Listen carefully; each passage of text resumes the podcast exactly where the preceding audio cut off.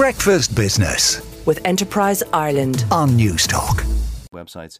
John Ireland, the Irish Independent, writes that Glenveagh and Cairn Homes were among the top performers in the Irish Stock Exchange as investors calculated that looser mortgage rules for borrowers would mean bigger profits for builders.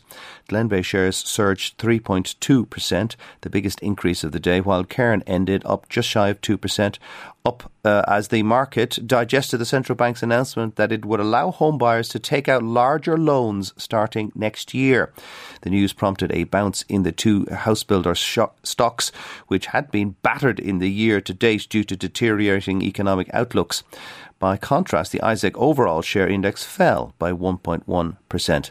The relaxation in restrictive mortgage measures will allow borrowers to take on 14% more debt while slashing deposit requirements in half for mover purchasers.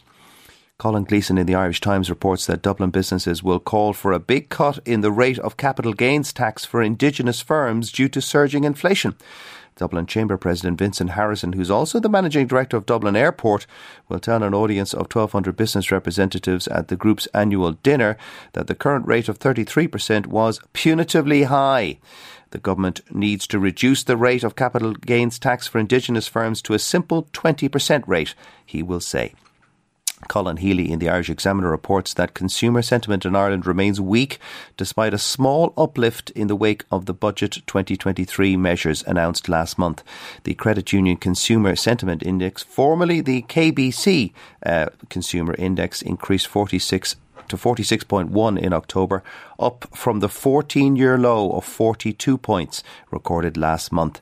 This likely reflects the, that the pressures weighing on Irish consumer confidence remain formidable and seem set to intensify this winter with when the weather with, as winter weather emphasises how, expen- how expensive energy costs have become. Only 10 of the previous 320 readings of the survey um, of the last 30 years were weaker than the current one. Breakfast Business with Enterprise Ireland on Newstalk.